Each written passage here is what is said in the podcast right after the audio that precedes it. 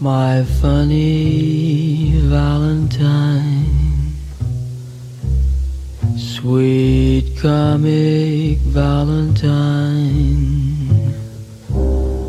You make me smile with my heart.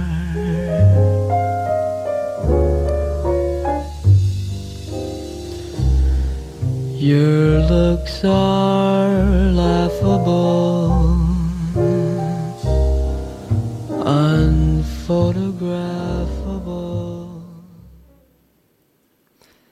Muffin. Bem-vindos à gravação do episódio 160 de Ar Livre. No fundo, nós hoje estamos aqui um bocadinho na ótica de queimar película. Antigamente filmava-se cinema em película.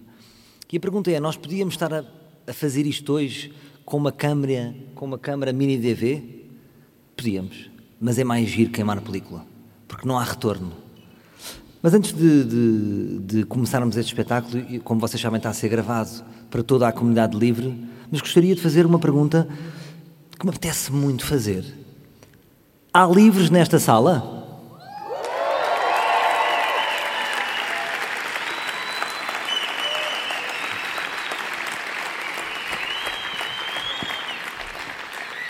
Que boa reação. Muito bem-vindos ao, ao meu bosque escocês. Estou muito feliz de, de sentir a vossa energia desse lado, apesar de estar nesta box. O espetáculo te- tem sempre este conceito, que é começar com temas que nós falámos há uma hora atrás no jantar.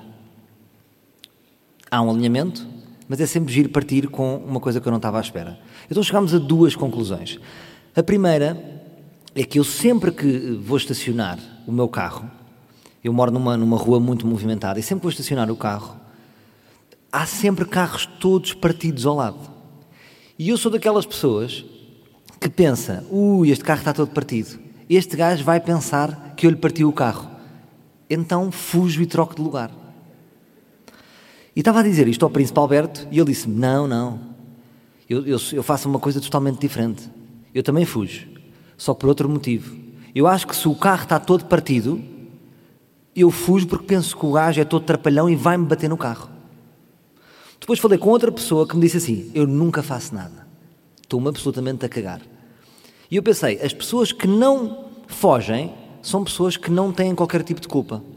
Porque eu vivo assolado com a culpa. Então eu penso logo que vai haver uma culpabilização. Porquê que eu penso isto se eu não vou bater naquele carro? E depois ainda veio outro mais estranho que disse assim: Eu faço uma coisa diferente. Eu ponho sempre perto de carros de ricos. Não percebi bem a explicação, mas acho que era porque depois aquele rico pode pagar o seguro.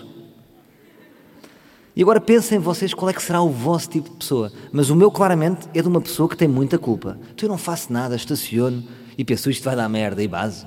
Que tipo de pessoa sou eu? Não sei.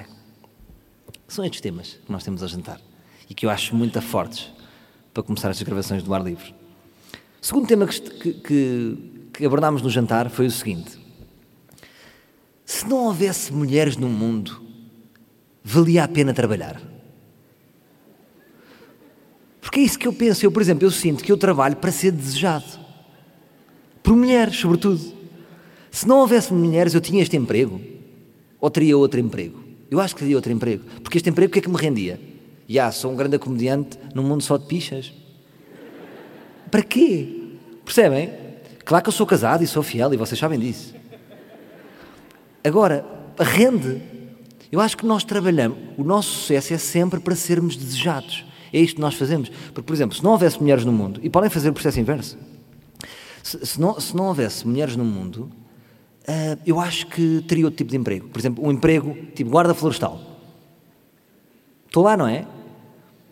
O mundo é só picha, eu estou trabalho numa floresta, pronto, não quero ver, nem sei quem existe no mundo. Ou então trabalhava com projetos, tipo Polo Norte, fotógrafo de Polo Norte, pinguins. Agora, depois também ia haver uma questão, que era, se o mundo fosse só homens, desculpem às vezes a picha, se o mundo fosse só homens, ah, havia uma enorme possibilidade de eu me tornar gay, não era? A maior pa- ou seja, ia muitos, iam muitos ceder, então puto, é pá, cedi, caguei. Estou farto de lutar, mano. Passa, ok? Pronto. É o que é. Por exemplo, os transexuais iam ter outro poder, não era? Eu, ui, eu se calhar cagava, olha, prefiro. Porque o de ser transexual teria outro, era outro exotismo, era outro valor. Mas sinto que não sei se bem é este o caminho que vocês querem tomar. Agora, imaginem que eu estou no Polo Norte, fotógrafo de pinguins, e de repente aparece uma mulher.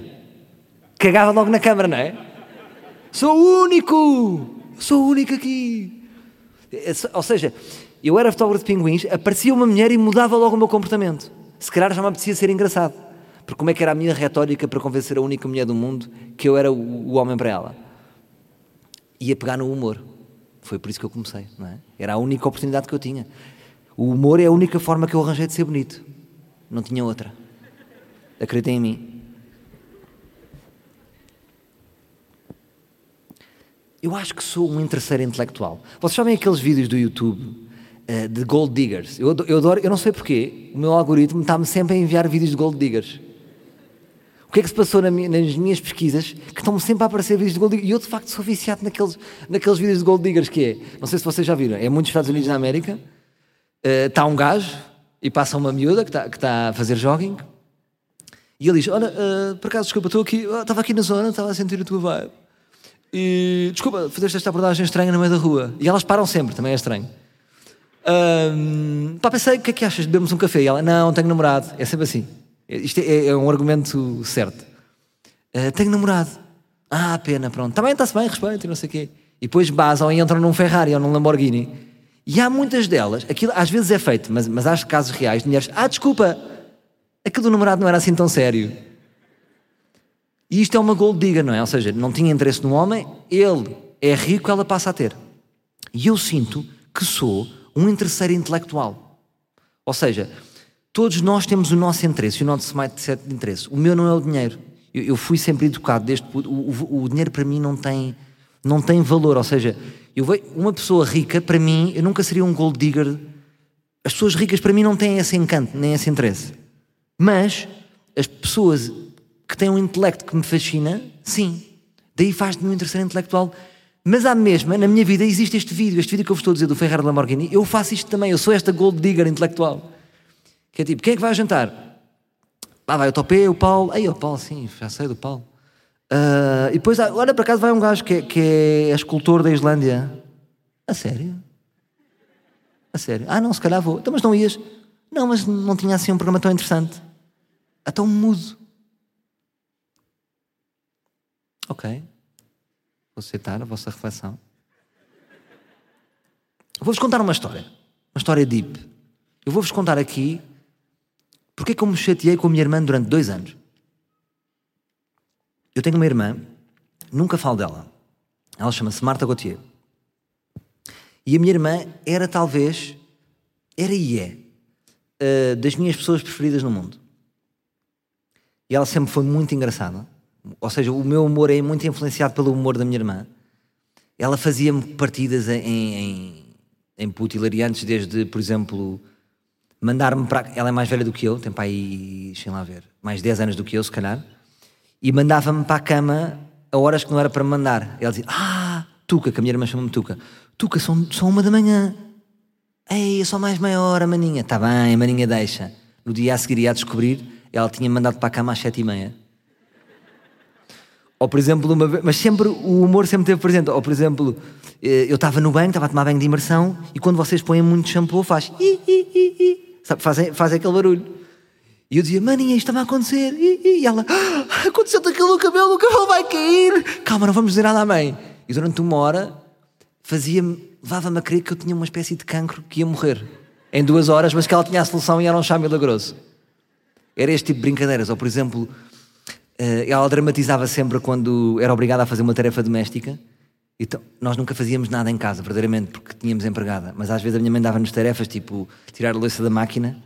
E ela fazia sempre uma, uma música fúnebre muito pesada que era Trabalho dia e noite, trabalho. E era uma mina privilegiada branca que não fazia um caralho. Mas conseguia nos dramatizar a todos. E a minha irmã, eu e ela sempre tivemos um sentido de humor também que vem da minha mãe e da minha avó. O lado da família do meu pai não, era mais seco. Mas tinha outras qualidades. Uh, e era um, um, um, humor muito sofisticado, sempre a analisar as pessoas, a ver todos os, os, defeitos das pessoas, sempre a pôr uma lupa nas pessoas. E eu sempre adorei a minha irmã. E nunca pensei que me fosse chatear com a minha irmã. Só que eu chateei-me com a minha irmã de uma forma violenta, que foi o seguinte. Eu comecei a fazer stand-up, uh, e aquilo era sério, não sério, mas quando eu fiz o meu primeiro espetáculo a solo de stand-up, que foi no São Jorge, pá, foi muito excitante, porque o primeiro espetáculo a solo é sempre marcante. As, as pessoas, uh, os meus amigos que foram a esse espetáculo relembram isso sempre com alegria, mais do que todas as atuações que eu fiz. Porque imaginem-se, ponham-se na pele de um amigo, ou vocês têm um amigo surfista, um amigo pá, com, ou piloto. Ele tem o sonho de ser piloto. Pá, um dia, o primeiro dia em que vocês veem ele a pilotar é um dia marcante. Depois todos os outros dias são iguais, que é ele a pilotar. E esse dia foi muito marcante porque foi aquele dia em que disse: Não, espera, este gajo vai mesmo. Ele não estava a brincar, isto vai ser sério. Foi a minha família toda, não sei o quê. E a minha irmã estava lá estava lá, adorou o espetáculo e ela incentivou-me imenso, a minha mãe também me incentivou imenso a, a ser comediante. E quando eu. A minha irmã era psicóloga, foi formada, é, era psicóloga, sempre exerceu psicologia. Quando eu acabo o espetáculo, ela vem com os olhos abertos, uns olhos de quem tinha descobrido uma coisa, um, e disse: A primeira coisa que ela me disse foi assim: Eu também quero fazer isto. E eu odiei aquilo. Porque eu tinha, ou seja, a minha família é uma família muito específica. É uma, uma família de pessoas conhecidas. E quando se nasce numa família de pessoas conhecidas, é difícil nós construirmos a nossa identidade. Porque somos sempre o filho de, o neto de. E isso é, é complicado nós construirmos a nossa identidade. E eu, quando descobri o stand-up, é, um ano passado meu não tinha feito stand-up. Não era o meu bisavô que fazia umas piadas num, num cabaré. Não, isto, isto, não havia. Portanto, eu seria o primeiro da minha família. Tinha filósofos, escritores, era muito ligado à, à literatura eu tinha descoberto esta, esta área dentro da minha família. E eu pensava que era só meu. E isso era um caminho que eu estava a fazer para construir a minha identidade. E a minha irmã também quis fazer aquilo. E isso chateou-me imenso. Porque era quase como eu. Agora vou fazer olaria. Porque stand-up é assim. Fazer stand-up há 20 anos ninguém queria fazer. Era uma coisa rara. É, vou tocar harpa. Ninguém quer. Então eu disse: vou tocar harpa e a minha irmã também quis tocar harpa. E isso chateou-me. Mas levou-me a ter, a ter, um conhecimento de mim que foi interessante. Agora estou-vos a dizer isto. Agora, hoje consigo marinar. Eu marinei esta história até o episódio 160 e já vos queria isto contar há mais algum tempo. Mas só hoje é que me sinto preparado para falar disto. Um, porque aquilo magoou-me muito. Porque eu nunca pensei que a, pessoa, a minha pessoa preferida me fosse magoar tanto. E eu encarei sempre aquilo, estou-vos a dizer a minha cabeça da altura, como uma traição. Que esta pessoa sabe que eu gosto tanto disto. Quase como se o stand-up fosse uma relação minha, não é? Como se ela me fosse roubar um, o meu amor e, e encarei como uma traição da minha irmã. Que, que ela cria uma parte de mim e, e, e, nem acreditava que ela tivesse esse espírito humorístico. Ou seja, eu sabia que ela tinha piada, mas eu acho que a cabeça dela não é de humorista, porque eu acho que nós podemos. Como é que eu ia dizer? Eu acho que isto é uma disfunção. É, é uma disfunção de cabeça que nos permite ser humoristas. Não é bem uma escolha. Há pessoas que fazem humorismo e pode-se ter uma carreira de humorista, mas mas percebe-se quem é que tem a disfunção e quem é que não tem a disfunção. E eu não acreditava que a minha irmã tivesse essa disfunção. E eu sou muito radical então acreditava que ela não tinha esse direito.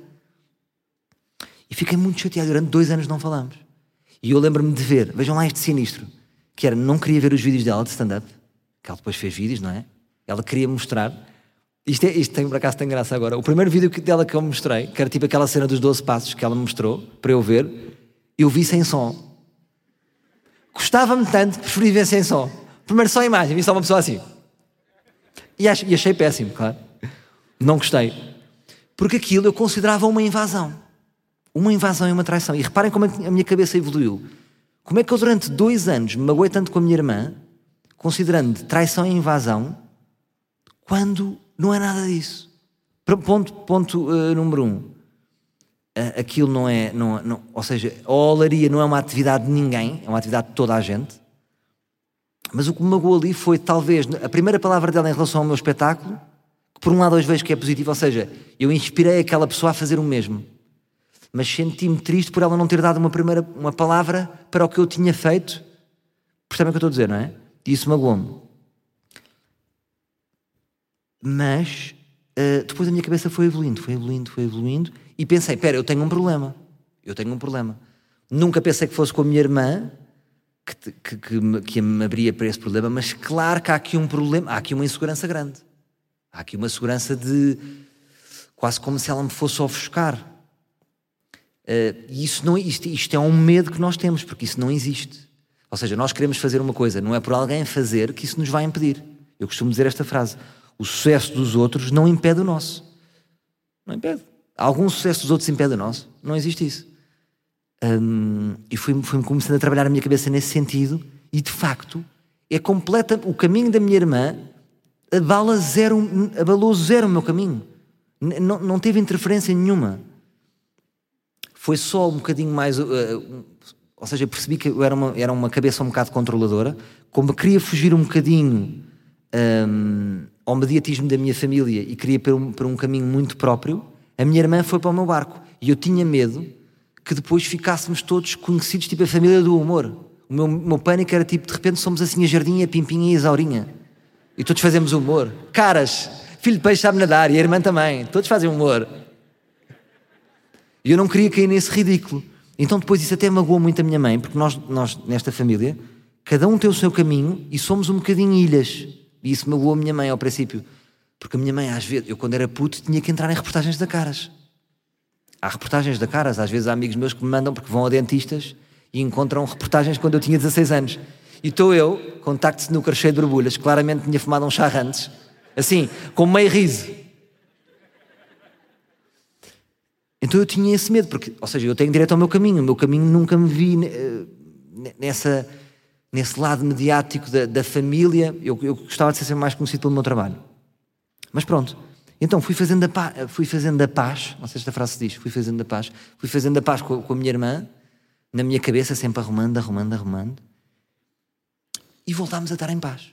Eu, depois um dia eh, convidei-a, convidei-a para bebermos um café informal, para falarmos tudo isto, ahm, e disse-lhe que já tinha perdoado e ela não acreditava. Não acreditou, mas eu- quando eu lhe disse isto a primeira vez já tinha perdoado. Ela, ela ficou também muito triste e chegou-me a pedir desculpa, o que é errado, não é? Ou seja, porque ela não tem que pedir desculpa nenhuma. Mas que perce- percebeu o meu sofrimento e depois entende, e, e- e fizemos as pazes nisso. E depois, deixa-me falar, um deixa-me, deixa-me falar um bocadinho da minha irmã e explicar porque é que eu percebo o processo dela. Ou seja, eu só tinha uma razão, que era, às vezes irrita-me, por exemplo, vocês, imagina, são todos escritores. E os escritores, como vocês sabem, irritam-se com escritores que vocês percebem que não são escritores. É uma coisa que os escritores têm direito. Ah, toda a gente escreve. É pá, está bem, mas não é escritor. Hum, o Saramago dizia uma frase que eu gosto, que é se não tens nada para dizer, não tens o direito de escrever. Pronto. E eu passei isto para a minha irmã, mas esta fase não é verdade, porque a minha irmã tem muita graça. Ela tem tanta graça como eu, ou mais. Desculpem ter dito tinha graça. Agora senti-me. E. E o que é que eu ia dizer? Hum, Agora ficámos aqui meia hora. Ah, pronto, eu sentia, depois evolui este pensamento para dizer assim: não, a minha irmã tem graça e tem direito a tentar o humor. Mas eu, como a conheço profundamente, eu sei que o humor para ela era só uma passagem. E acredito nisso. A minha irmã depois tomou outra via, tem uns, tem, faz espetáculos para rir e depois faz espetáculos profundos. Hum, tem um espetáculo muito interessante que é O que é que farias se não tivesses medo? E depois põe as pessoas a, a refletir sobre isso. Eu acho que o caminho dela vai mais quase num um caminho entre, entre o estudo dela, que é a psicologia, a filosofia, hum, e traz novas soluções, novas propostas de vida. E eu sabia que o humor, ou seja, ela realmente está muito mais confortável nesse ambiente e tem graça que eu próprio, agora que também estou a tomar esse caminho. É quase como foi um judo. Ela começou com o meu e agora estou eu a começar com a dela. E no fundo é quase como se desde pequeninos fôssemos formados para chegar ao mesmo sítio, só que chegámos de maneira diferentes. Então o que eu sentia é que realmente a, a minha irmã não tem a disfunção do humor porque ela queria algo mais. Ela não queria só ficar no humor. Hum, e porquê é que eu admiro muito a minha irmã? Porque a minha irmã, eu posso falar disto, ela não sabe que eu estou a fazer isto, claramente. Depois vai ver o podcast e vai chorar. Oh, maninho, claro, também senti isso tudo. E vai ser especial para ela, eu sei. Uh, mas a minha irmã, eu posso falar porque ela também já fala nos espetáculos dela sobre isso, que a minha irmã uh, já teve depressões. Portanto, uma pessoa como tem depressões, eu acho que é um bocado como o alcoolismo, não é tipo, já teve uma depressão e não tem. É um fantasma. Uma pessoa, quando é assolada por depressões, é um fantasma que, hum, que vai assombrar a pessoa a vida inteira, completamente. E, hum, e eu hoje percebo que a minha irmã tinha que fazer o que tinha que fazer para fugir à depressão. Uh, portanto, naquela altura, naquele dia, ela acreditou que é o humor e foi pelo humor, e agora acreditou nessa coisa. E, e por isso é que ela é a pessoa que eu mais admiro, porque eu não conheço ninguém que faz, eh, que faz tanto. Hum, como é que eu ia dizer? É preciso, para fugir à depressão é preciso, é preciso muita coragem, não é?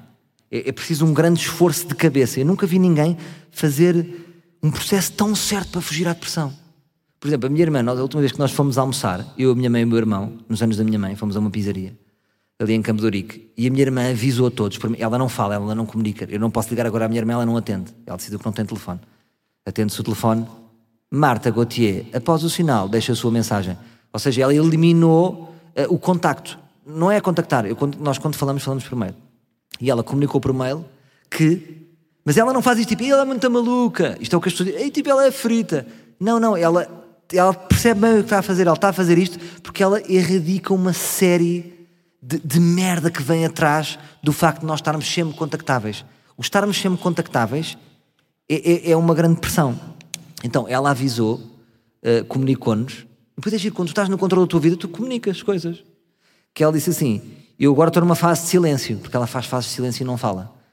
Então foi para o jantar, para o almoço, com um bloquinho de notas. E como é que eu vejo estou também com a minha irmã? Eu estranhei, eu estranhei, não estranhei nada, até curti. E depois eu até pensei, realmente eu também sou estranho, porque eu nunca estranhei. Eu tive com uma pessoa que comunicava assim: Queres uma salada? E ela, Rústica. A minha irmã quer uma rústica. Bom, estávamos a dizer. E sabem o que é que é o mais giro disto tudo? É que a minha irmã esteve super presente e quase faladora no, no almoço. Foi a pessoa que disse coisas mais interessantes. Assimilava energias e dizia que sim, e depois dizia coisas, opiniões tipo discordo. E pronto. Ora, sendo que vos queria contar esta história, é como, a, como a, a minha filha agora, nós ensinamos a minha, porque os putos são muito egoístas e egocêntricos, não é? E nós temos que ensiná-los a partilhar. E a minha filha, agora, como nós ensinamos, hoje estava a comer umas castanhas com ela e ela disse: Castanhas, para partilhar. Então é o que eu vos digo: isto foi uma história para partilhar. E estou feliz por ter partilhado convosco.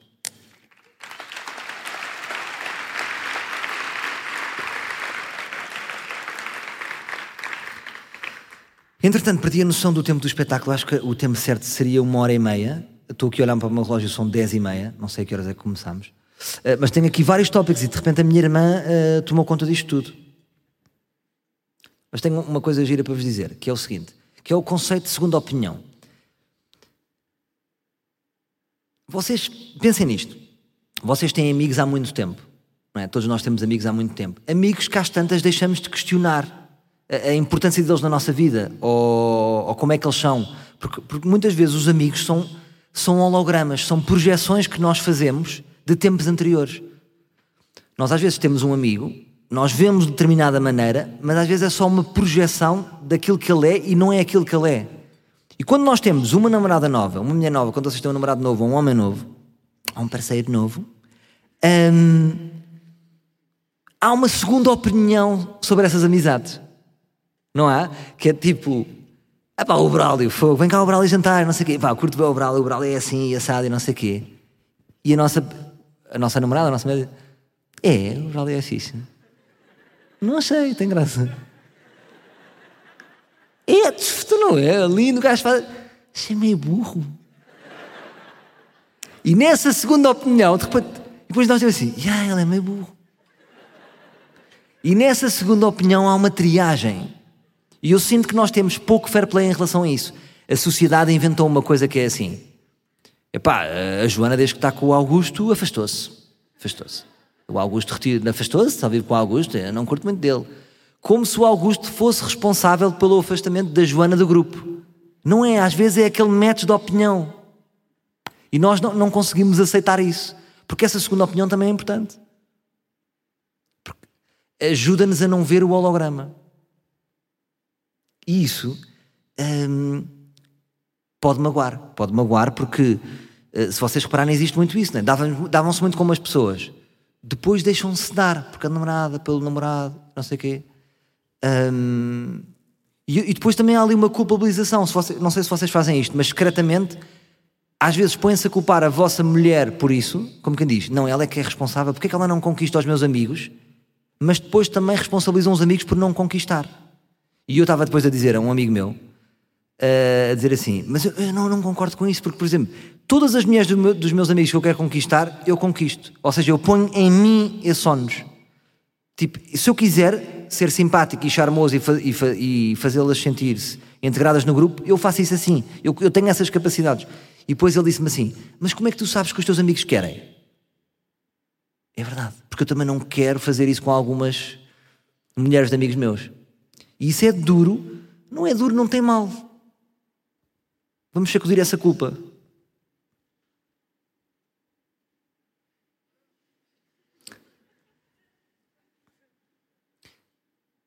eu já percebi qual é que é o, tipo de pessoas que mais me incomoda. Eu, eu, como estavas a dizer, eu sou um interesseiro intelectual e eu, se houvesse uma definição boa de mim, é que eu sou um constante ponto de interrogação. E eu não consigo falar com pessoas que têm pensamento estático. É, é uma falha que eu tenho, é uma limitação. Porque eu acho sempre que nós não sabemos de nada. Imaginem, o que é que nós sabemos de casamentos? Por exemplo, todos nós. Nada. 70% das pessoas se divorciam. O que é que vamos falar de sabemos de casamentos? Nada. O que é que nós sabemos de política? Nada. O mundo está como está. O que é que nós sabemos de alguma coisa? Nada. Eu parto, gosto sempre de partir de uma perspectiva de zero.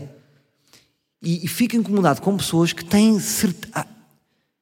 Há, pessoas que. Nós, nós damos uma opinião e as pessoas não nos ouvem. É muito estranho. Eu, não sei, eu, por exemplo, outro dia. Não devia dizer isto, mas vou dizer. Uh, tive a jantar com uma pessoa que concluiu que era do Chega. Tudo bem, vamos a isso. E disse: permite-me dar-te a minha perspectiva. Não, não vai dar. Ou seja, estive só assim, blá, blá. Ela viu-me assim, blá, blá, blá, blá, blá, blá. Ou seja, nada do que eu disse, partimos com, com pressuposto. Eu quis dar a minha perspectiva do que é que achava. Estamos a, a falar de política. E do outro lado, na- sempre muita resistência, muita, muita dúvida, sempre do que eu estava a dizer. Empacotou-me logo numa, numa. E eu depois pensei: será que eu também empacotei logo essa pessoa? E estou a fazer o mesmo processo e estou numa soberba intelectual? Mas terminou com. Pois, por isso é que pessoas, são pessoas como tu que estão, que estão a ajudar. Disse-me ela. Que estão a ajudar a que, a que, que o mundo esteja como esteja. Incomodou. Pá, portanto, eu não- consigo. É isso. Ou seja, eu estou aberto a todas as pessoas, mas não consigo falar com pessoas que não têm a escuta ativa. E, ou seja, nós todos temos orelhas, o som entra, mas não entra. Há sons que não entram. Porque vocês falam e as pessoas estão assim. Está a bater e está a sair. Está a sair. Então não, não podemos estar disponível. Eu não estou disponível para falar com essas pessoas. Este espetáculo também é um bocado contra mim. Eu gosto de fazer um espetáculo contra mim. Acho que isso é interessante. Para mim é difícil ser reacionário. Reparem numa coisa. A minha luta é contrária. Eu tenho que contrariar o meu conforto. Desde puto, eu não venho de uma família rica, apesar das pessoas terem- ter- poderem ter essa imagem. Venho de uma família da cultura, mas não necessariamente rica. Hum, não passei dificuldades. Então a minha vida sempre foi dentro de uma área de conforto. Como é que uma pessoa que vem de uma área de conforto pode ser reacionária? É complicado. E, e eu sinto isso. Por exemplo, eu, eu outro dia dei por mim a dizer uma frase que é: O ativismo não é para mim. E é uma frase perigosa. Que é quase como quem diz: hum, O ativismo enquanto interlocutor do ativismo. Eu sinto sempre que, por exemplo, sobretudo o ativismo português, sempre que eu vejo, leio coisas do ativismo, nunca me acrescenta nada. Porquê? Porque eu já sei aquelas coisas. Tipo, hum, não me acho racista, ou, ou se sou racista, sou um racista em desconstrução. Não me acho homofóbico, e se sou homofóbico, sou um homofóbico em desconstrução. E eu tenho esses pensamentos presentes. O ativismo nunca, nunca, nunca acrescenta nada ao meu carrinho de pensamento. Percebem? E, e para mim, te- mas isso é perigoso, esse pensamento, que é quase como eu não, tenho, eu não tenho nada a aprender com aquilo. Então, dentro desse meu conforto, hum, eu penso que isso pode ser uma ameaça ao meu humor, ao meu estilo de humor. E sinto que isso também pode ser uma ameaça aos humoristas. E não só aos humoristas portugueses, mas aos, aos humoristas de todo o mundo. Porque se vocês repararem, os humoristas depois tornam-se pessoas do sistema. Eu sou uma pessoa do sistema. Faço televisão, faço rádio, faço espetáculos ao vivo, faço anúncios. E isso passa-me para o outro lado. E, e eu penso, como é que. Se os humoristas, supostamente, a gênese dos humoristas, o objetivo é nós temos que acrescentar raciocínios diferenciadores. Se eu estou numa zona de conforto, como é que eu posso fazer isso por vocês? Porquê que vocês patrocinam humoristas, como eu e como outros? Estou a lançar esta questão. Se esses humoristas são do sistema. E eu acho que pode ter um. Há aqui um problema com a palavra humorista. Eu sou contra essa palavra humorista. Eu, eu cada vez mais quero ir por aí. Eu sei que vocês me veem como humorista, as pessoas veem-me como humorista, mas eu não quero essa palavra para mim. Porque é, é, difícil ser um humorista contra sistema se eu me chamar humorista. Eu não posso ter, ser, humorista. Eu tenho que ter outra palavra para mim. A palavra artista, eu acho que, que se adequa mais a mim, apesar de ser presunçosa. Mas chama-me outra palavra. Uma cabeça livre. É assim que eu gostava de ser visto. E acho que, que os humoristas devem, esse, devem, devem dar esse salto, porque senão o, humori, o ser humorista, a profissão, é uma profissão em vias de extensão. Porque eu acho que, se vocês repararem, o mundo está a atravessar outras fases de pensamento. O humor reinou até agora, mas é capaz de deixar reinar. Por isso mesmo que eu vos estou a dizer, os humoristas todos, bem-sucedidos, estão em zonas de conforto, passam a ser do sistema, são ricos, são burgueses. Porquê que vocês pagam isso? Até quando é que vocês vão pagar isso? Não vos faz sentido, porque eles não vos vão, às tantas, acrescentar nada. Vão só cumprir um propósito, fazer rir. Muitas vezes vê-se humoristas a tentar sair, a tentar sair da zona de conforto. E a comunidade humorística ataca logo. Isso não é humor. Tudo bem? Eu não tenho nenhum problema com isso. Passa a ser outra coisa que não um humorista. Mas é a comunidade a controlar. É pá, o gajo é marado. Ui, fritou. Que não é nada. Fica dentro do sistema. Havia uma humorista que agora não sei o nome dela. Eu quando digo humorista digo amorista, não é? Uma humorista que tem um espetáculo na Netflix que é o Nanette. E ela quase que conseguiu. E falhou. Deixou-se vencer pelo sistema. Ela fez um espetáculo completamente uh, arrebatador, porque ela brincava com isto. Ela dizia que ser humorista, ela, ela, percebia a disfunção no humor, ou seja, ela dizia que. Depois ela conta histórias que foi agredida por ser lésbica e que sempre usou o humor para se defender disso. Que sempre usou o humor para se defender isso e que o humor ela achava que o humor a tinha conseguido salvar disso, mas depois ela percebeu que não, não, o humor era uma fuga. Vamos todos rir que eu sou lésbica e que um dia um senhor me bateu para eu ser lésbica. E ela conseguiu fazer isso. E a conclusão do espetáculo dela era muito forte. Disse assim: o humor faz mal. Esta maneira de pensar humorística faz-me mal. Então eu vou deixar de ser humorista e vou seguir em frente. Foda-se na net, grande espetáculo.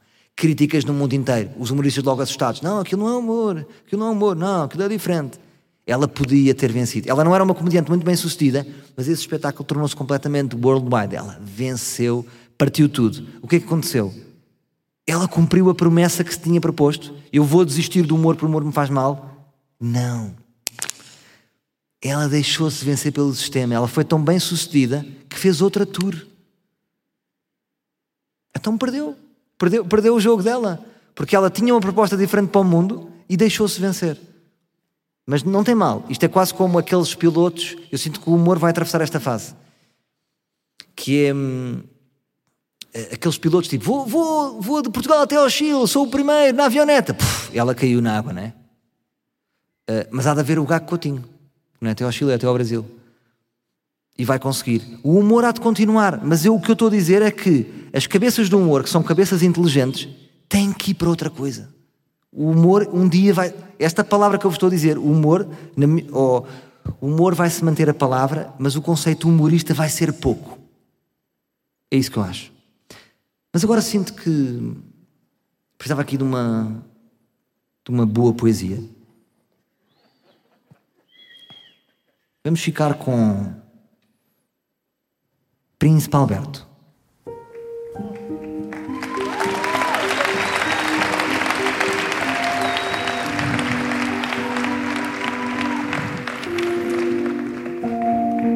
Nuvem de espuma. Ondas que mergulham em japonês. Pam pam. Salto, pulo, paro. E deixo de ser parvo. Mudo sem mudar. Cansado, visto as calças e ando. Abro a porta do carro, deu erro. Fico com frio, mas não me arrepio. Chop sui, mas já foi. Não tenho paciência e faço um manguito triste. Choro, mas não como um bebê. Mostro o que sou, mas não te dou. Só quero ser eu. Sou um chute na porta e volto atrás. Parvo sem ser, arrependido tiro. Je ne sais pas. Ser livre é isto.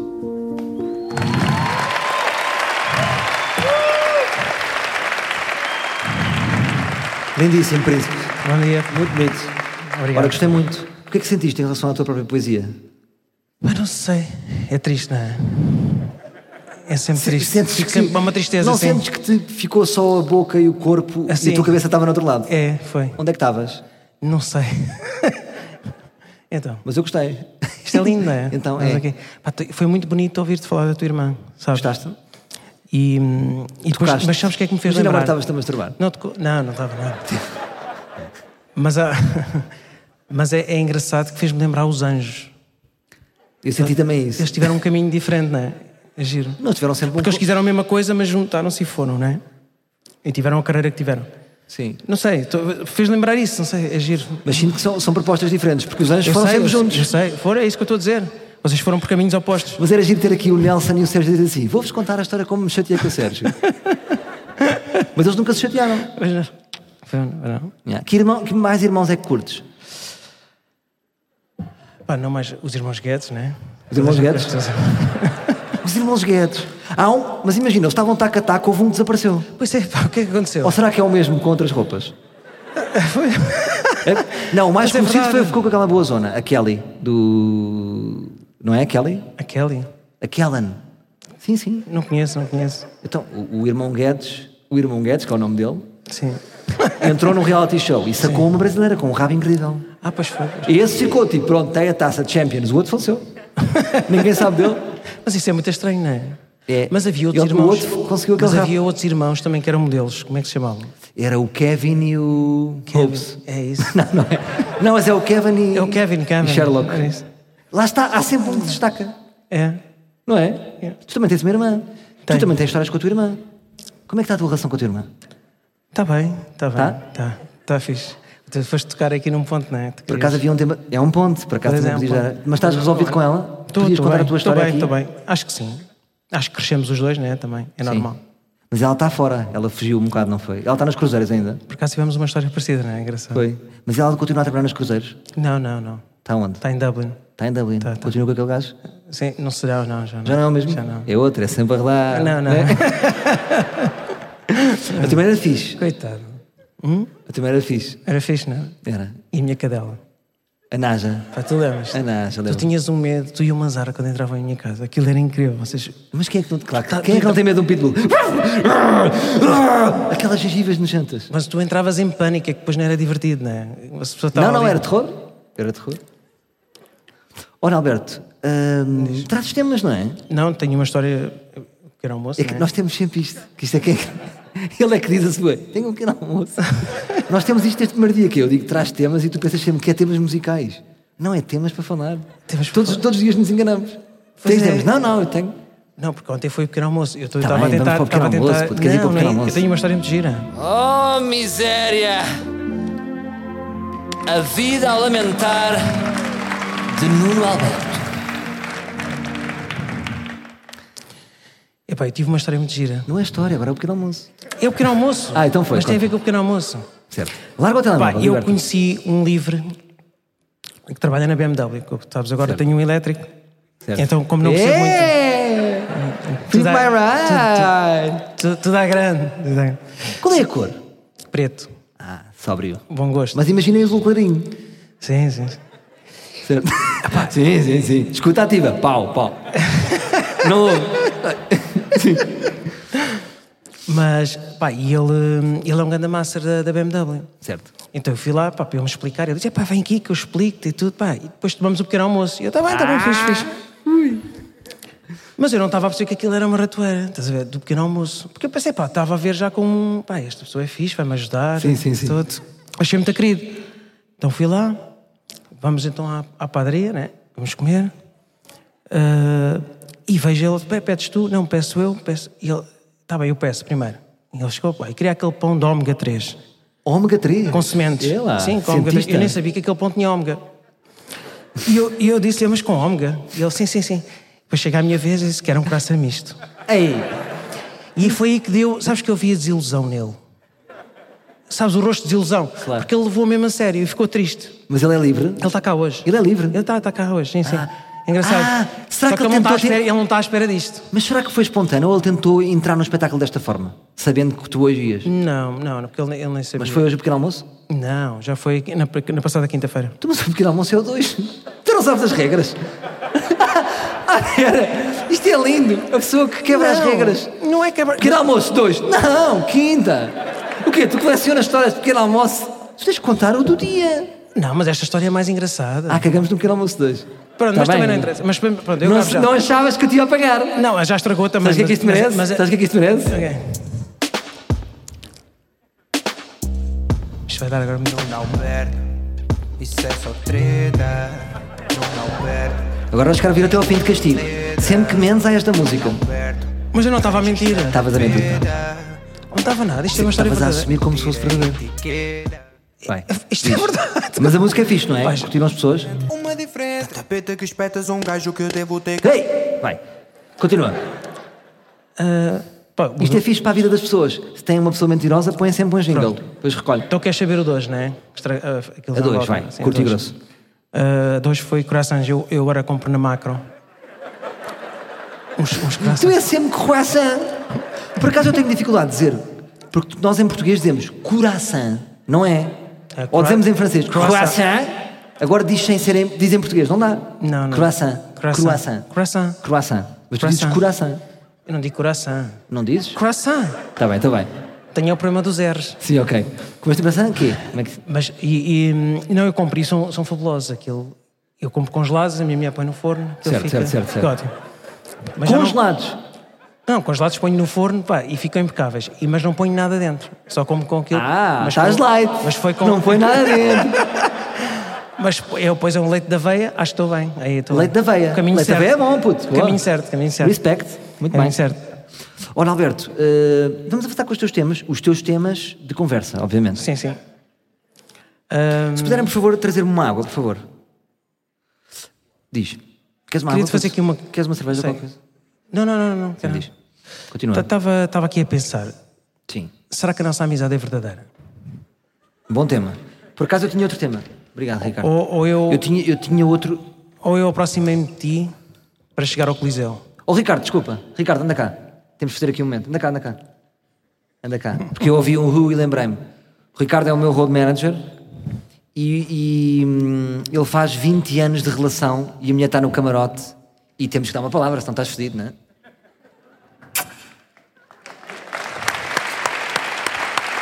Beijinhos à Filipa. Obrigado por seres a mulher que és. Esta é boa, não é? Resulta sempre. Agora já não faz muito sentido, não é? Este tema. Se calhar vou passar Faz, para faz. outro. Não, esse tema é bom. E isso tu irritas-me com isso. Cortaste, não é que tu cortaste, estás a ver? Tu, tu, Não, não, tu é que tu- estás sempre a irritar com isso. Não, não, tu lançaste a questão. Somos verdadeiros amigos. Tu sabes que é uma provocação, tu sabes que é verdade que somos uma amigos. provocação. Mas isso é uma coisa que eu também tinha aqui numa nota para, para te rebater, que é a tua. e Isso é uma coisa também que para as pessoas, que é a tua constante dúvida da amizade cria ansiedade. Achas? É, tu, nunca tens, tu nunca fazes o certinho de Instagram na amizade. Nunca é oficial para ti. Percebes? Sim. Porquê? Eu acho que isso tem a ver com o teu sofrimento de amizades. Tu achas sempre que alguém te vai magoar a determinada altura. Não, nós já falámos sobre isso, acho que não. Eu penso, eu é que deixo-me levar, não é? Então, mas, É o tu é aceitar tudo. É aceitar. mas tu duvidas da nossa amizade? Não, não, não. Estava só a fazer uma provocação. Ah, era só, era só uma pergunta. pá. É só para provocar. Sim. Ok. Mas acho que não teve qualquer impacto porque também depois entrou os 20 anos. Percebes? Sim, há uma pessoa que casou. Então, outro tema, Alberto. Se, se não sentes que tem impacto, então. Não, eu- uma Tens que acreditar coisa- nos teus temas. Acredito, Certo. acredito. Não, mas tu quebraste ali, percebes? Ah, ok, É bem, vamos avançar. Mas quando vamos, por exemplo, há uma coisa que me faz confusão. Por exemplo, eu gosto de tango. Um tango, uma bida, é, é cerveja com, com groselha. Certo. Por exemplo, e, e quando eu vou jantar com amigos, é sempre inquietante, não é? Eu não sei qual é a reação das pessoas quando eu peço um tango, não é? Está tudo a pedir whisky e de repente vou eu e peço um tango. Isto, isto cria-me ansiedade. Isto é que é ansiedade, a ver? Cria ansiedade. Isto é que cria ansiedade. Cria-te ansiedade o quê? O julgamento que os outros fazem de ti? Sim, eu- é um motivo de gozo, não é? Vai ser motivo de gozo. Ma- Mas, mas, mas ser honesto, quando tu pedes, eh, escondes-te atrás do humor para dizer, não, eu estou a brincar, Não escondo. É porque o meu erro é se calhar deixar ser para o último. Percebes? Eu devia ser logo o primeiro, que era um tango. Chegar logo, estás a ver? claro, porque senão é E assim, a atitude? champanhe, cerveja, vodka tónico, e o senhor? Um tango. É mesmo tango que se escreve É tango. É tango. É. T-A-N-G-O? Tu estavas com essa dúvida, tu não acreditas em mim, é mesmo tango. Não, porque quando diz parecia tango. Não, É tango tango. tango, tango é outra cena.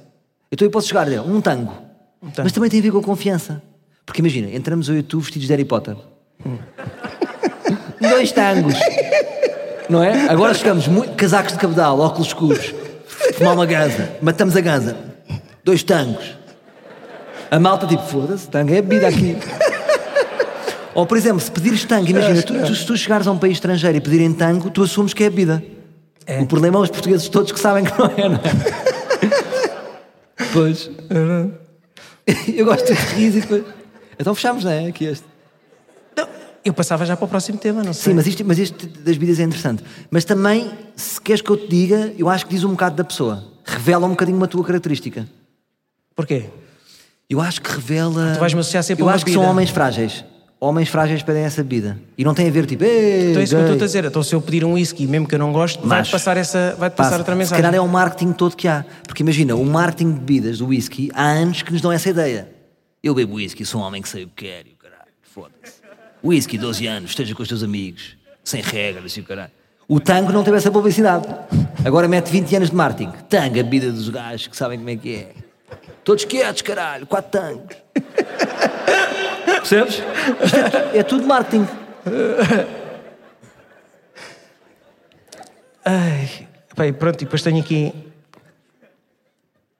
Olha, uma coisa, uma coisa que eu tinha também para, para te perguntar. Sim. Ah, imagina que eu me tornava o Nuno Nogueira. O Nuno Nogueira? Sim, e enchia o meio altice, estás a ver? O Bruno Nogueira? Sim, não, sim, o Nuno Nogueira. Tornava-me o Nuno Nogueira. Espera aí, mas quem é o Nuno Nogueira? É o Bruno Nogueira, mas Ah, já percebi! Tu, isso é fixe, já, já. Tu és o Nuno Nogueira. Nuno Nogueira. Ok, ok. Boa, boa. e enchia meio altice arena. Isto é a força deste podcast. Os erros é o melhor. Não é? É. Vai. E enchia meio altice arena. Como é que tu ias. Imagina. Ah, depois disto. disto. Depois disto. Como é que eu ia sentir? Será que me ia sentir invadido como a minha irmã? Eu acho que aqui já ia para uma segunda season de invasão. Já estou preparado da primeira. Já não ia ter o mesmo comportamento. Mas eh, eu estou muito. eu- a minha irmã preparou-me para isso.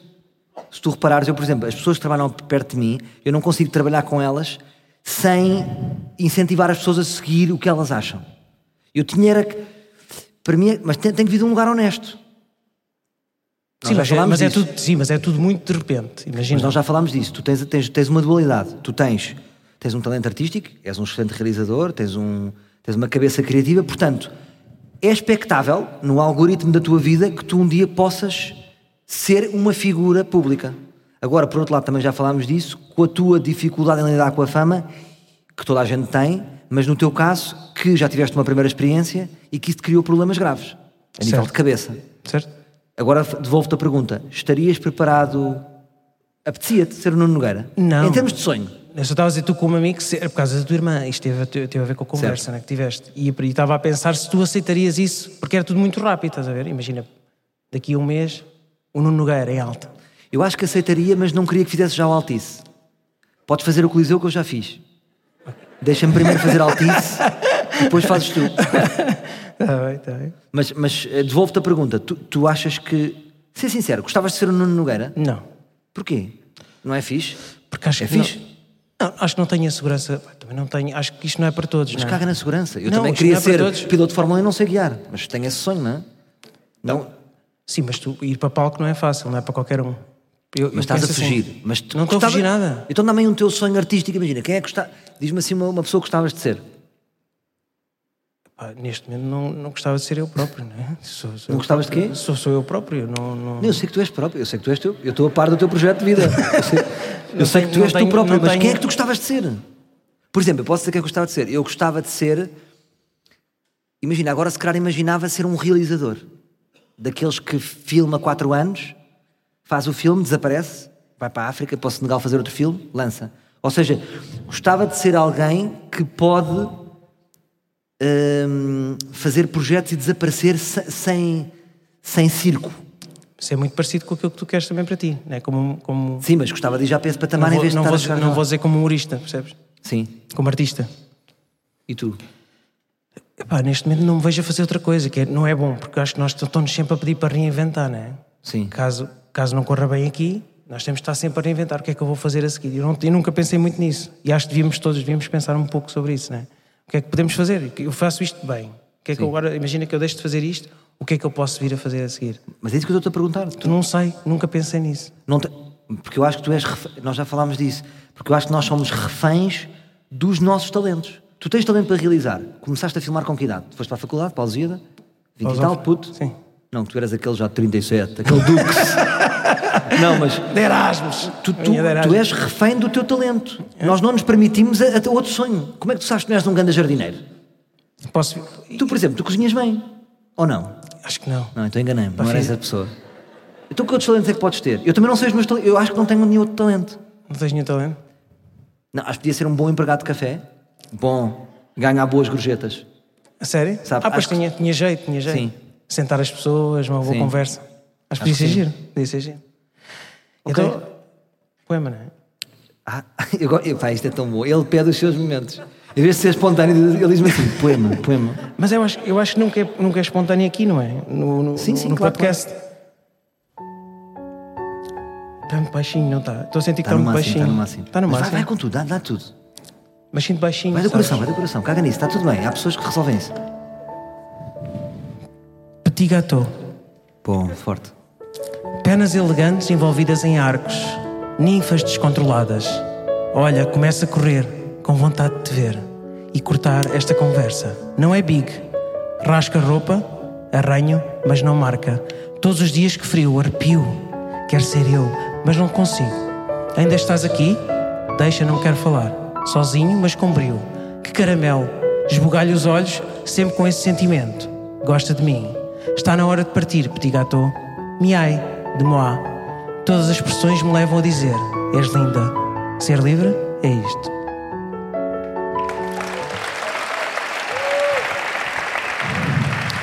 Eu sinto que este bateu mais. Não foi? Bateu, bateu mais? Limão, ah, se me permites perguntar-te, ah, conseguiste ah, ouvir o, o poema de Nuno Alberto? Ou estavas mais preocupado em subir as escadas? Devo dizer-te que estava naquela daquela visão que vem assim roxa pelos cantos dos olhos, estás a ver? Quando estás quase a desmaiar a subir as escadas. E pensei, se calhar vou bolsar, não bolsei, e estou aqui em cima agora. É uma vitória. Tu contaste realmente o teu processo, foi descritivo. Sim, sim. Foi muito bom. E foi exatamente isso que sentiste, isso é bom. Então não ouviste o poema? Eu vi tipo. Certo, certo. Sem livrei. Eu, eu também, eu, foi, eu só ouvi Petit Gâteau. Exato, já. Não, mas foi bom. Mas Mas, que mesmo muito baixinho. Isto hoje está muito mais baixinho. Mas está íntimo. Não te Está preocupes, há pessoas que estão aqui. Sabes que há aqui pessoas que trabalham aqui. Não preocupes. Limão, hum, muito obrigado por teres vindo. Uh, tu, tu ficaste muito conhecido dentro do universo deste podcast hum, pelo episódio Peter is the Best, em que Sim. foi um episódio.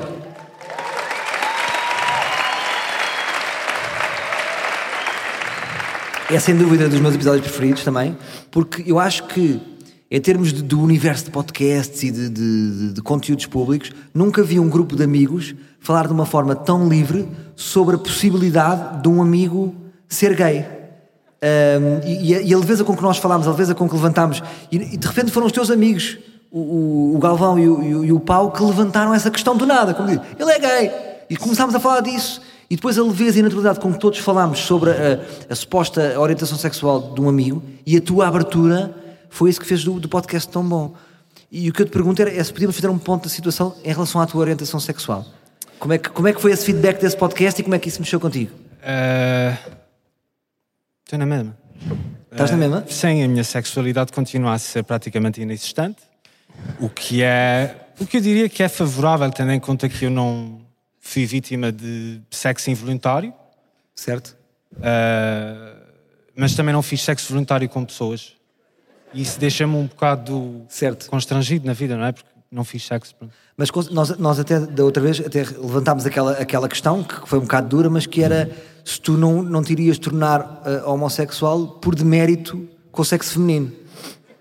Que, e tu próprio, mas, mas depois, que tu a dizer, pá, não vou comer gajas, olha é o que há. Mas, mas não é, essa não foi depois. Pelo que eu sei das tuas histórias, depois não foi esse o caminho. Queres que eu confesse uma coisa? Confessa, vamos embora. Eu instalei o Grindr. Instalaste o Grindr? Instalei o Grindr. Eu não sei se as pessoas aí em casa, talvez aqui no Coliseu, saibam o que é o Grindr. É, é o Tinder para gays. Exatamente. E como é que foi? Foi chato, pá. Porque de repente, tipo, começas a receber fotos de pessoas com a picha de fora. e eu estava à espera de um bocadinho mais de conversa. tá a ver? Mas tu já com as mulheres tens essa questão. Tu queres sempre mais conversa. E elas é tipo, vou-te comer o pau e tu. É pá, isto deu demais. Tu já com as mulheres há esse afastamento. Pá. Com os gays também tens esse afastamento. Tu queres é carinho. Não é bem isso, é, é mais só a questão de saber que, é, sei lá, é uma cena de validação. Eu, eu vi um, há, há uns tempos, vi, tive um match com uma miúda no Bumble, que é uma aplicação de. de- Estás em todas. Vai Bumble! Vai Bumble! Vai Grindr! Nossa Senhora! Não, mas diz, diz, isso é bom, sim, diz. Pronto, então tive um match com essa miúda no Bumble, que é uma aplicação para quem não sabem que é igual ao Tinder, só que as meninas falam primeiro, pronto, estamos a poder às senhoras. Ah, e nunca tive muito sucesso nessa, nessa aplicação, particularmente. Ahm, curiosamente, era domingo de manhã, 10 da manhã, e recebo uma, uma mensagem de uma miúda que agora não vou dizer o nome, talvez Silvana, uma coisa do género. Ai, você é lindo. E eu, calma. Isto só pode ser um bot ou uma coisa do género. E a tua autoestima é sempre baixa, não é? Tu tens essa cena que é, é um bote. Qualquer elogio que vem é um bote. Boa tarde. Esta pessoa não me disse boa tarde, é um bote. Isto é um bote que está aqui na rua. Olha para mim, mano. Mas como é que desenvolveu? Sim, olha para pronto, ti o quê? olha. Eu acho, eu acho bonito, eu já te disse que eu te acho bonito. Obrigado. Cima, como és talentoso, ainda me dás mais tesão. Talvez. Mas diz, Ah, a moça, ai você é linda, obrigado. E ela continua, muito impulsivamente, parecia um gajo a fazer-se uma gaja numa noite normal no bairro alto. certo? Ahm, e eu começo a ficar um bocado suspeito daquilo e digo: Olha, desculpa se eu tivesse um bocado embaraçoso, se eu estiver um bocado constrangido, mas a realidade é que eu não estou a ser habituado a que me chamem de lindo tantas vezes seguidas. E ela responde-me: Ah, você não é lindo, você é magro. É disso que eu gosto. E aí. Eras um. Espera, ela disse que tu eras magro, não eras lindo? Ela mas- disse que eu não era lindo, eu era magro. E aí desci um pouco à terra também. Ah, sim. ok, ok, boa. Fiquei mais autoconsciente da minha cena. E depois? Ai, eu adorava chupar seu, chupar seu pau, sua rola, etc. E hum, eu fiquei cada vez mais assustado com tudo aquilo, mas ao mesmo tempo, se é a primeira vez que uma gaja me dá trela aqui, Cá vai alho. cá Cá vai, E depois? eu tive aquela abertura que tive convosco no- na cena do, do podcast. do Tipo, Certo. epá, se calhar homens e também às vezes, pode ser que sim. E ela, então manda uma foto do teu cu. E eh, eu disse: Olha, tenho os meus colegas de casa aqui, eles estão a usar a casa de banho, se calhar não vale a Ah, pena. pois foi essa é linda. Ela pediu mesmo o teu olho do cu. Sim. Isso foi incrível. É, isso, eu tenho todo o tipo de deals e adereços e coisas do género. Eu Posso, posso ir ao teu cu enquanto. Porque ela quis satisfazer uma, uma questão tua. Tu como é que é? Ela também quis ser homem e mulher ao mesmo tempo, não é? Sim, mas eu só queria pinar na realidade, eu Claro. não queria levar na. Mas o que eu acho, e também te levanta a ti a questão, que é. eh, eh, e é, é giro estarmos a falar desta, desta. O Limão tem esta coragem, porque há muitas pessoas que têm estas dúvidas, não é? Há, há muitos heterossexuais que andaram a pesquisar se eram gays. Pois, caladinhos nem errado.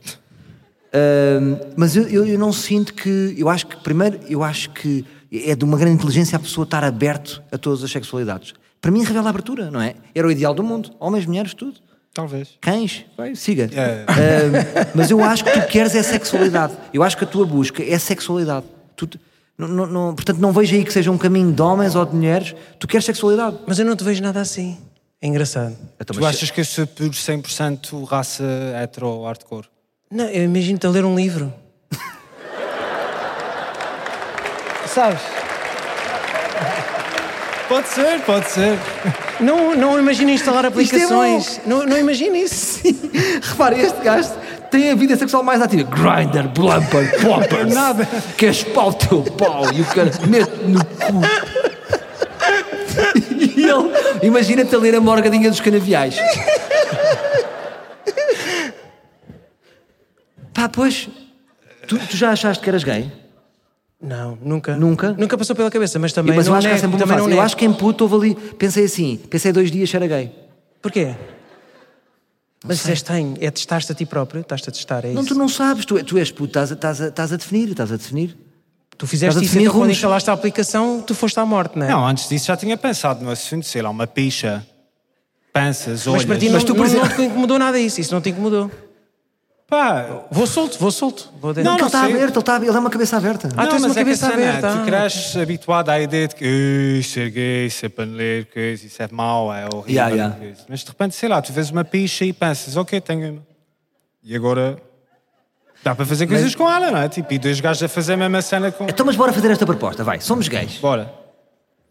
Somos gays, estamos com um homem nu. Qual é que, o, que é que, o que é que tu te vês a fazer com um homem nu? O que é que achas que era mais assim para começar? De kick-off. Vês, pá. Como se isto houvesse. Não. É uma reunião de vendas. Para Kick-off. não, não, para não abusar, para não abusar, O que é que tu fazias? Ser mexia, honesto. mexia nas bochechas. Acho que pode ser um bom começo. O quê? Sim. Sim. Na cara. não, porque não, não passa. Nas bochechas do rabo ou da cara? É deixar-te levar. Não, não, não tem a ver, não é tipo, é bochechinha, é só mais querida, é só uma coisa mais querida. Não, estás a fazer. A minha avó faz não estou nada, estou a dizer. E a avó faz isso. Então o que é que tu fazias? Eu acho que tem, eu acho que se fosse gay seria um bocado co- como homem e mulher, como imagina, uma proximidade física, não é? Às vezes imagina o primeiro beijo, ou isso é tosco, é um, um- é um frente a frente, não é? Sim. Mas uma tinhas de dar um proximidade beijo, de dar um beijo ou, ou- é que depois não te esqueças, são duas. Não, vou logo, era logo broche. Hã? Imagina, estava com o senhor, era logo um broche. o quê? Tu, tu imagina, és gay, mas vais logo à pila e não, vais a- não beijas logo, também é estranho. Não, calma. Calma, dizer, tu queres uma proximidade física, percebes? Sim, acho que tem que haver. Mas é- Como mas é que é- nasce o primeiro beijo? Normalmente é assim, às vezes um momento tosco de. Ah, ora, já está, não é? Sim. Não é? Nunca acontece, de repente estás a chupar a pila logo. Mas é aí que tu. Isto é uma proposta. Isto é uma proposta de ser gay. Vamos Mas a... é aí que tu te apercebes que não há diferença entre seres heterossexual e homossexual, porque em, em ambos os casos há sempre a pessoa que toma a iniciativa e há aquele que é o conas. Fica à espera. Claro, mas, o que eu, mas, eu, mas eu acho que é a estética é o problema. Imagina, vocês são os dois realizadores. Eu, por exemplo, na minha estética, nós temos a nossa estética, não é? Pá, eu estou com esta camisa, tu não sei o quê. Eu, por acaso, não não me apetece esteticamente estar a levar no rabo, percebes? Justo. É Não, não acho que não é este... Até pode ser bom. Eu acredito que é bom levar no rabo. Claro que é bom levar no rabo, Mas, eu, tu, disso, é? mas tu com uma luz bonita, podia ficar bonito, com uma luz. Com uma luz bonita, mas para outros. É não para... E eu, Não. eu imaginar, não, não, estás a ver, fico frágil. Não, Não. sei. Percebes? Mas a luz era bonita, percebes? Isso é um desafio, pode haver uma luz bonita que salve. Pá, não sei. Ahm, mas, por exemplo, agora nos últimos tempos tens estado mais inclinado para mulheres, não é? Sem conta tiveste uma situação. Sim, eu diria que sim, sempre. Ah, ontem Sim, sempre. Saiu-te. Isso Quase. foi honesto ou foi de Ah, defesa? estás a ver, pois. Sim, sempre. Pois, Pois. porque agora estou a falar com um amigo meu macho, não é? Aquela cena. Ah, isso é aqueles ticos, sim, sempre, gajas. Sim, gajas. Olha, Pode ser tique, não é? Eu acho que sim. Há sempre essa tendência. Mas pronto, olha. ah, pá, um aplauso para esta coragem de limão, eu acho. Não gosto de ter aplausos, mas acho fixe. Obrigado. É bonito, foi bonito. Porque o que o limão faz é o que está na cabeça do Nuno Alberto, que é um gay escondido. Mas isso também não é para este podcast. Mas agora por acaso também devias ter uma coisa do Petas, não é? Para ti. Devias ter uma cena da Petas. Sim. Não, mas não tenho. Pois. Porque a mesa é minha. Ah, limão, tens temas? O Tenho temas. que é que tens? Uh, vamos começar talvez pela cena mais. Isto está com muito nexo, vou, vou trazer uma coisa um bocado mais nonsense. portanto. Traz. Eu vivo numa casa com dois colegas que são bastante eruditos, do tipo chegar a casa e tenho duas pessoas a ver uma aula sobre um livro. Já vão na quarta aula da Universidade de Uma aula de um livro? Sim, sobre o Paradise Lost, a Morgadinha dos Canaviais, uma coisa Certo. do género. Ah, então, hoje de manhã, às 10 da manhã, quando me ligaste para vir aqui ah, ao palco fazer coisas para o teu podcast, eu estava, aproveitei-me e ouvi a conversa de um colega meu que estava a falar sobre os aztecas. Foda-se, agora é que me lembro que se calhar estou no podcast errado, mas pronto, vai aqui Quê? referias. É, é um dilema, mais ou menos. Ah, é um dilema. É um dilema. Ah, lembraste que não estás no Nespra no cu? Se calhar, é. Não tem mal, puto. Livre. É Bom. tu, tudo vale aqui. Chuta. É isso. De todos os modos, vamos pensar na. Temos aqui o Nuno Nogueira. Exato. Vamos pensar na sociedade azteca. Sacana.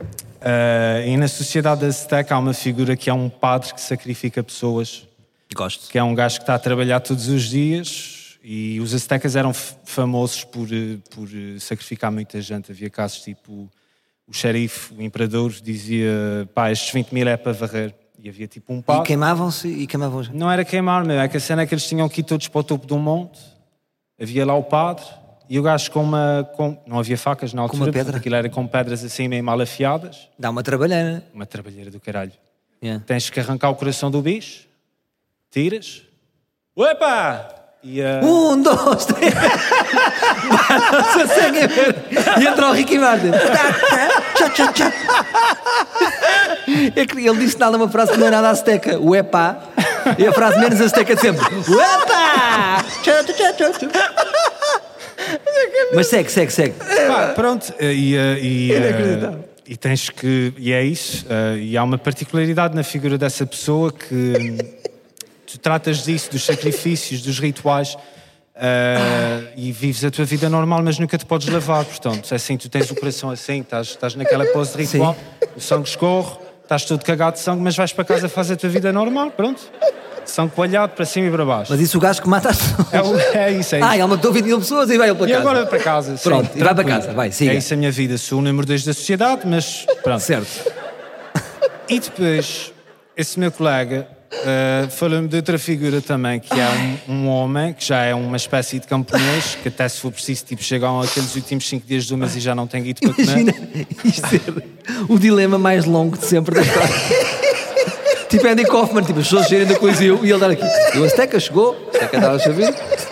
Mas é um manter dito daqui. É que tu estás a dar mal de história. Desculpa, desculpa. Vai, avança, vai, chegou, Azteca fedido. Tu tens, esse tal, tens essa segunda figura que é uma espécie de camponês. Segunda figura do projeto. E há calhou-me um trabalho de merda. Qual é que é esse trabalho de merda? Isto é o dilema maior do mundo, não é? Porra. Vamos acelerar, bora. Vai, vai, vai. Então, o teu trabalho é, a malta não tem saneamento básico, não há sítios para cagar lá em Machu Picchu. Portanto, Certo. o que é que tu fazes? Vais ao lago de Machu Picchu e a malta preparou uma canoa onde tu cagas. Certo. Tu cagas dentro da canoa. Dentro da canoa. Todos a cagar na canoa. Toda a a cagar na canoa. é verdade, meu gajo conta-me isto. Isto é da verídico. manhã. Há uma canoa. É verdade, meu. Está nos livros. Mas eu acho fixe a ideia. Está ali na canoa. Está ali ao fundo. Está ali no caralho. E depois fica a boiar, de facto. Sim. Vai, Mas tu és a pessoa que, ao fim do dia, vai à canoa, vai limpar. não vai limpar-me. Tu, Foda-se, quem é que eu sou? Dá-me um dilema, caralho! Uepa! Uepa!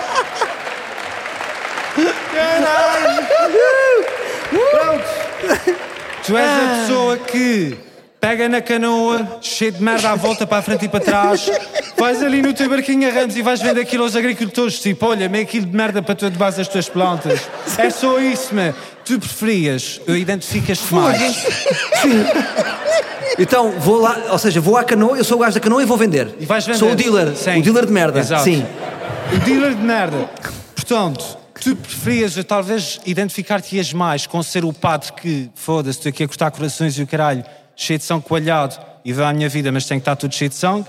Uh, merda. Como é que é, chefe? Queres merda? Meu Deus! Ou seja, ou queres ser o assassino ou queres ser o gajo que limpa a merda? Epá. Opa. Epá, mas eu ser posso- assassino é chato. Não Pá, é? Posso dizer. Isto é, isto é complicado. diz- avança, Não, isto é tu. complicado, é para ti, é para ti. Este fazer dilema é é para ti. complicado. Não é que este dilema é para Não ti. acho- eu, por acaso, não acho um dilema muito complicado. Isso é que é engraçado. Porque eu acho que é assim: ser assassino de 20 mil pessoas e a única coisa depois chega a casa sujo. É isso que disseste-me. Sim. Bate mil pessoas, chega a casa de sangue. Posso tomar o meu duche. Não podes, meu. Não há duche, tem Machu Picchu. Onde é que Ah, tu vais fico com mandar aquele. cagar? Então estás a dizer, é fico com aquela culpa, o sangue do assassino. Yeah. Ou então, mas eu, eu, eu ficava sujo com a merda? Não. Uh, Podes-te banhar no lago, tipo, molhas as pernas. e- Ah, eu posso, ou seja, sim, ok. Epá, hum, são, ou seja, a outra, o assassino de repente há um papel nobre, não é? É tipo, és o assassino, és mais Yeah. respeitado na sociedade. Sim. Este gajo mata, este gajo vai ao cimo do monte, desce, um privilegiado, jantarada em casa. Sim. É, pois vem cá o assassino, gajo porreiro, gente nos contactos. Exato. O outro tá é, é o Glovo, não é? É o Uber Eats. É. Ele vai levar a merda às outras pessoas, ele apanha a merda. E é merda, Yeah, que é, o que nós mandamos de Uber Eats, é merda. Sim, Pois é. Hum, Alberto. O que é tu pá, achas? não- Queres eu- estar numa posição de poder ou queres ser, por exemplo, na Índia eles chamam os intocáveis? As pessoas, o mais, aquilo é por castas. Certo. O gajo que limpa as latrinas é o intocável. Basicamente o que ele está a perguntar é: queres ser o intocável ou queres ser um assassino? O intocável. Tu queres ser o intocável? Sim. Não posso. É que Podes, estás a olhar para mim, não é que tu olhas para mim de uma maneira. É, Não, eu- eu dei a minha- maneira, eu dei- eu a não, eu dei a minha opinião e tu ficaste não, a estou a olhar. pensar, mas, mas justifica porque é que queres ser o intocável. Isto não é só intocável, não estás no que é que é ser milionário. Não, é, mas deixa, deixa eu, vou, eu vou ser sincero. Eu distraí-me um bocadinho no meio disto. Claro, foda-se. Isto é o caos. E eu vou-te dizer, eu acho que, como eu estou hoje, ou seja, lá está, nós somos egoicos em desconstrução, pá, todos temos um ego forte. Como eu estou aos dias de hoje para ser coerente, seria o assassino. Sim. Porque eu acho que ainda estou preso na ideia de ser importante, ter um papel relevante. Se eu um dia me resolver ao, ao- ao patamar que eu quero, seria o intocável. Porque o intocável também estás na tua. Podes ser um bocado monstro tibetano. Ninguém te quer. Sim, mas o assassino não é o intocável. O gajo dos cagalhões é que é uma merda de vida e é tipo. Eu sei, eu já percebi, mas o assassino vai ser convidado para jantares. Vai Sim, ter uma, sim, uma sim, vida social. O intocável não. Pois não é. é convidado para nada. Intocável do não, não te toco Sim, cheiras o, a merda. das tá latrinas. Portanto, permiti- permitia-te ser ermita, nesse sentido. Portanto, se calhar não sei se é melhor ser ermita. E tu? Ah, eu se calhar ia para a merda só porque deve ser chato para caralho. Tu estás com aquela pedra que está mal afiada, tipo, estás a arrancar o coração do gajo e levava muito tempo que eu não tenho jeito. Ainda há bocadinho estava a tentar abrir uma garrafa de vinho branco ali no camarim e ver para aí não 30 deu. minutos a... Então fechamos no ermita. Eu acho que sim. Bingo. Bingo. Bingo. Vamos fazer um jingle. Bingo. Pão, Bingo pão. de dilema antigo. Já Mais um foi. tema. Pronto, ok. Vou tentar não ser tão chato neste. Fechar- Este é o, é o tema, é o tema final É o aqui. tema final, ok. Então, ah, já me foderam aqui, não sei qual deles é que eu escolha. Primeiro que aparecer. Vamos.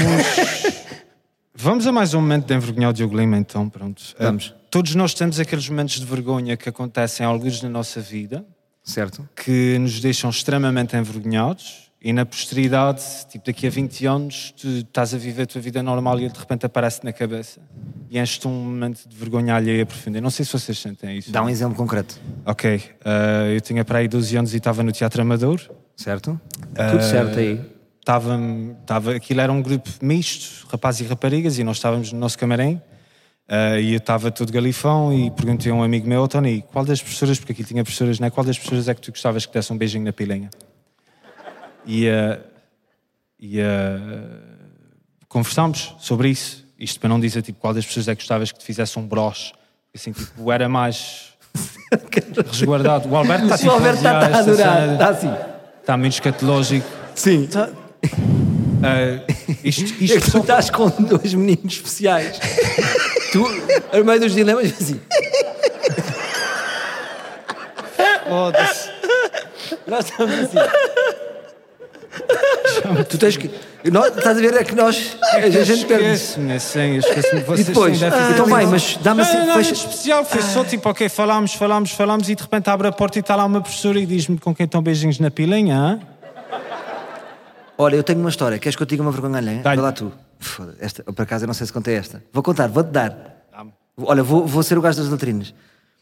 Quando eu estava no, eu estava no Valsacina, eu estava no Valsacina, na escola, e eh, o Alberto vai adorar esta história.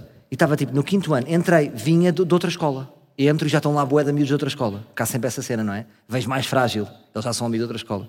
E houve um gajo que era o Farias, que entrou na minha turma, que estávamos nos balneários a brincar e o gajo era daqueles putos que, que aos 10 já tinha grande picha. Esses putos, o que é que acontece? Estão sempre a mostrar a picha. é um bocado com o gajo do caparro, é, mostram a picha, já vai da pinteiros. Sim. E nós ainda com aquele pinteiro que surge. Aquele pinteiro indie, não é? Que não quer aparecer. E eu um dia estava a fazer as minhas coisas, não sei o quê, e ele tinha a mania de chegar a- a- às pessoas com a picha. Ei! Então houve um dia que ele vai ao pé de mim e dá-me uma pichada na cabeça. Espera, eu, eu foda-se, Farias, fui atrás do gajo e não sei o quê. E eu depois queria que aquela história morresse ali. Epá, foi assim masticada, tipo. Estás a ver? Foi tipo, foda-se, caralho. Não, o que é que acontece? Há os queixinhas que vão vazar, sou convocado pela diretora. Então repara o desconforto. Sabemos a situação do Farinhas que, que, que bateu com o pênis na sua cabeça.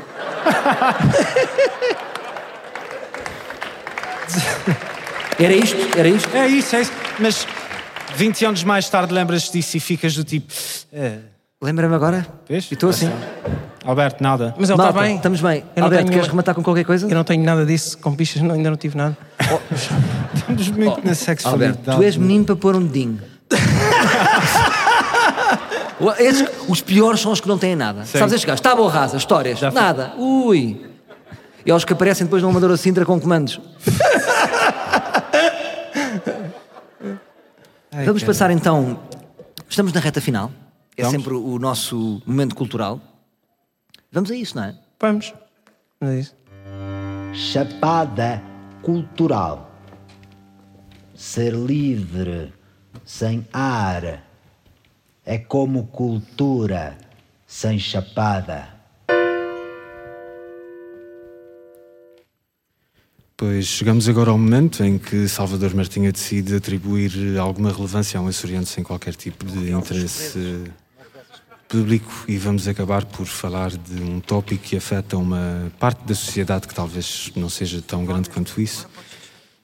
Vou ser chato, como indica Salvador Martinha para ser enquanto veste a sua calça tamanho S. Foda-se.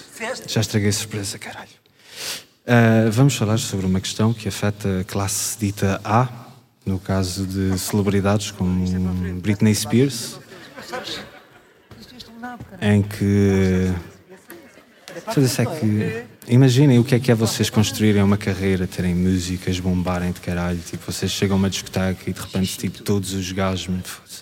Gata, gata, gata, gata, gata. Mas de repente vocês querem. Ok, não quero ir para a casa do meu pai, quero ir para o Four Seasons. Mas de repente, tipo, o meu pai é que controla o meu guito eu tenho que ligar para ele e. Agora não posso ir, tenho que ligar para o meu pai e dizer: olha, agora não pode estar com a mão na pista daquele senhor porque. ah, tens que. que é? O vestido do Alberto é tamanho M, por isso é que Tu nós tens- estamos a demorar aqui mais um bocadinho. Eu tenho que. É a história da Britney Spears. Eu estava a contar, Salvador. Lá está, estamos a falar com pessoas que têm déficits de atenção prolongados. E aqui o público também está a reagir com algumas risadas, o que ajuda aqui o limão a fazer tempo. Caralho, isto é difícil, man. Foda-se. Boa, boa, boa, é isso. Por favor, obrigado, obrigado, obrigado, obrigado, obrigado. Está na hora de começar a animar, man.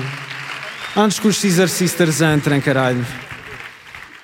Foi que a gente recebeu- percebeu a referência aos Caesar Sisters, que são uma banda que tocou no Mel Oeste há coisa de 5 anos, com temas como I Don't Feel Like Dancing. O, Salva, o Alberto vestiu o fato ao contrário, portanto estamos com um dilema. A vida, as coisas. Eu sou dos Açores. Vacas. Foda-se. Menos uma hora. Ok, está na hora de animar, caralho. Vamos embora! Ok, então, está na hora de virar a bola 7, portanto eu vou pedir. Lembrem-se da história da Britney, isso aqui eu divago e tal, portanto. Eu vou pedir aqui ao Coliseu para um momento participativo. Eu vou entrar no modo DJ de casamentos, portanto, eu vou dizer uma palavra e vocês vão urrar de volta para mim. Portanto, vamos começar com. Libertem! A Britney! Isto foi muito mal explicado, mas sim, vocês estão. Está tudo ok, portanto. Mais alto um bocadinho. Libertem! A Britney!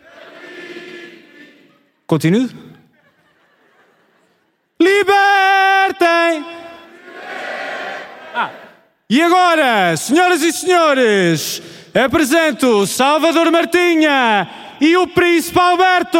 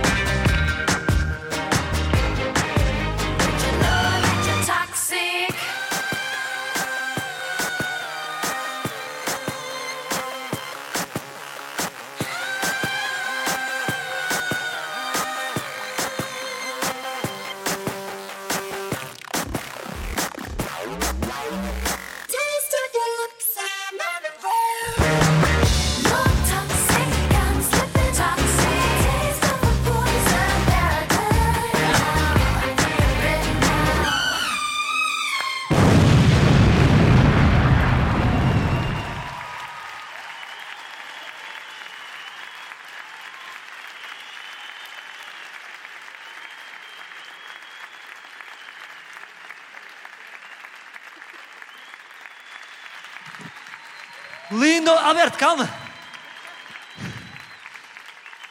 Nunca se esqueçam que a Amália Rodrigues tocou aqui e nós também conseguimos. Tudo é possível. Muito obrigado, meus livros. Um grande abraço. Obrigado por tudo. Obrigado por nos permitirem ter camadas. A sociedade precisa de camadas. Nem tudo é esquerda e direita. Há nuances, há camadas. Muito obrigado a todos.